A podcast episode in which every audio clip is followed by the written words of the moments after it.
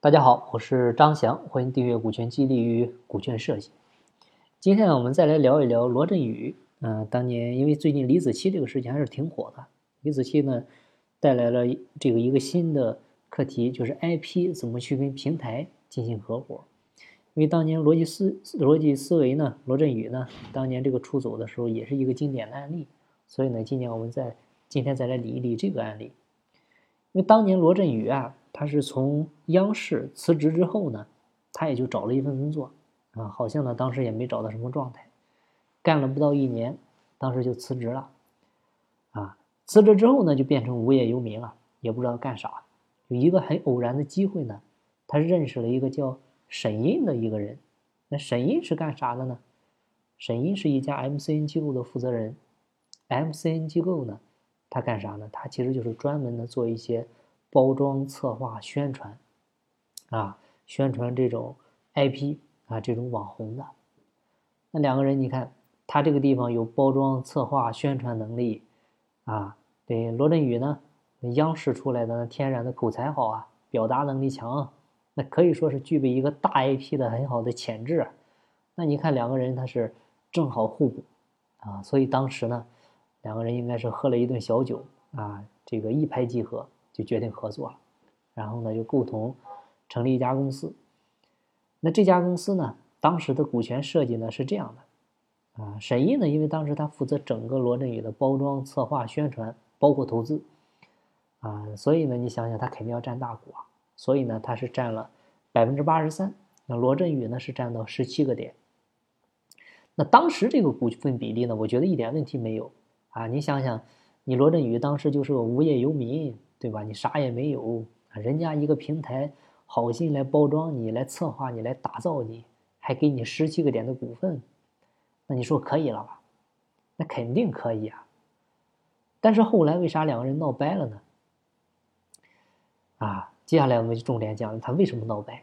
我们都知道啊，就前期呢，他们当时，呃，第一步是运营的公众号，对吧？当时每天推送六十秒。啊，当时那个我也一直关注，很有意思。每天罗振宇说个六十秒，啊，每天说个小段子，啊，讲个小故事，还挺有意思。所以呢，他瞬时间呢积累了几百万的粉丝。那随着罗振宇的这个知名度呢越来越高，啊，越来越大，所以他公司的收入跟利润呢也越来越好。但是呢，这个时候罗振宇他肯定觉得心里不舒服啊。你为什么不舒服啊？那你看咱这家公司，它全是依靠我的个人 IP 编的线吧？对吧？但是分钱呢？你沈印拿了百分之八十三，哦，我只拿十七个点，啊，你是我的好几倍呀。但是哈，其实我觉得像罗振宇这样的大牛、这样的高手呢，他肯定不是只在乎钱那么简单，啊，其实两个人最大的分歧点呢，我觉得绝对不是在钱上，而是在什么呢？而是在关于战略的一个长远规划上。因为当时沈印的战略规划是啥呢？就是因为我这家公司是一家 MCN 机构，啊，我孵化了你罗振宇这个大网红、大 IP 之后，那我接下来要干什么？我接下来要去孵化啊王振宇、李振宇，对吧？那我要批量的制造 IP 啊，因为我本身就是 MCN 机构啊，这个也是我本身 MCN 应该干的活呀。那你看他这个战略规划没错吧？但是罗振宇他就说。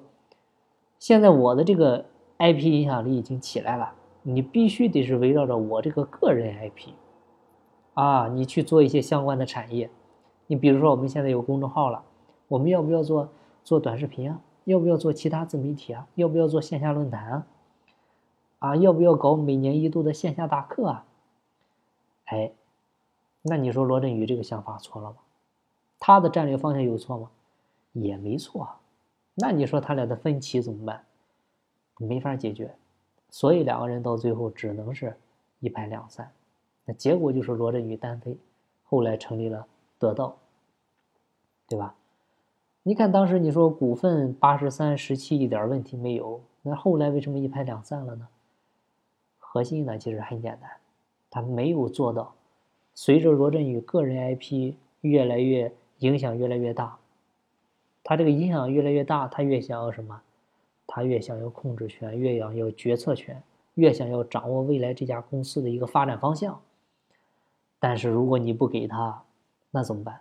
他只能一拍两散。所以我们在合伙的时候呢，大家一定要记住一个原则，就是我们，尤其是你这种 IP 跟平台之间，永远要有一个理念，就是叫人比钱要重要。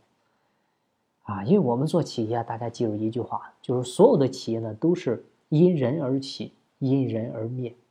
你企业没做成，那是人没到位；你人到位了，企业还没做成，那是对的人没到位。所以，我们做公司也是这样，既是资金合伙，更是人力合伙。啊，经营企业的核心就是经营人啊，人的价值。人的创造力是远远大于资本的，所以在这个时候呢，我们在考虑合伙的时候，你不能纯靠钱去考虑，所以更多的要去从人这个角度去考虑，怎么考虑？哎，接下来给大家两种解决思路。第一种解决思路呢，就是我们按百分之五十按资金分，百分之五十的股权呢按人分，啥意思啊？比如说我们一共百分百的股权。其中这五十个点，我们按我们投多少钱来分；剩下那五十个点呢，我们按投人多少来分。那你比如说你你一个是 IP，一个是平台，好了，那比如说一开始出钱的时候，对吧？肯定是平台出的钱多啊，你 IP 出的少啊。假设出资一百万，那你 IP 就出个二十万。那从这个比例上来讲，一个二十，一个八十，那折换成五十的话，就是相当于一个人十个点，一个人四十个点。那我们再看投人来分。那投人呢？作为一家平台来讲，对吧？那这个平台它只是个平台公司啊，那它跟这个罗振宇跟这个 IP，它成立这家公司肯定是一个子公司，是这样吧？那从投人这个角度，其实平台更多的是一个平台的作用，它投的人是很少的，因为这个人主要是谁？主要是这个大的 IP。你们运营过这些短视频自媒体的，大家都知道，它最核心的是啥？最核心的就是内容。这个内容由谁来创造？啊，是平台提供还是这个 IP 提供？肯定是由这个 IP 提供。你包括李子柒，他都说，他说基本上所有的视频都是自己剪的，啊，都是自己拍的，自己做后期，自己发。那杭州文念根本就没提供过什么，所以从这个角度来讲，你肯定是投人的角度来讲，是人家干嘛？啊，人家罗振宇投的人多，你 MCN 机构投的人少。那比如说这个按资金罗振宇十个点啊，MCN 机构四十个点，然后按投人啊，可能人家罗振宇是四十五个点，你只有五个点，那他四十五加上这十个点，那就是五十五，那你这边就是四十五，能理解吧？那就是让人家罗振宇来占大头，那你说一开始，那你凭啥让他拿大头？他能不能做成我都不知道。我这个我这个我这个机构又投钱又投人，我来策划它、包装它、我宣传它，我都是有成本的，我也是有概率的。我可能培养十个出来还不能出来一个呢，对吧？那如果让他前期控股，那不合理。所以很多平台啊，人家不愿意，不愿意怎么办呢？哎，还有第二个思路，就是我们用时间换空间，就我们进行动态激励，啥意思？比如说一开始，平台占七十，啊，我罗振宇占三十，没问题。但是你必须要给我罗振宇做动态激励，啥意思？比如说一开始，我认同你们平台的付出啊，人力、财务各个方面的付出，你们占大头，我占小头。但是未来怎么做动态激励？啊，第一个，我如果把这家公司的营收每年做到一千万，啊，你增发十个点给我们这帮经营团队。做到三千万再增发十个点，做到五千万再增发十个点，做到一个亿再增发十个点，啊，能理解吧？就是你设计一段一段的里程碑，做的越大，每到一个里程碑就增发十个点给他。那这样的话，这帮经营团队把这个公司做的越好，他们的比例就会越大。那这帮伙计愿不愿意做？那作为罗振宇来讲，他这个团队来讲，他肯定愿意做，因为他把公司做的越大。他自己拿的股份比例就越多啊，他的话语权就越重啊，他肯定愿意啊。那你说这样不把人家那个平台的股份越来越少了吗？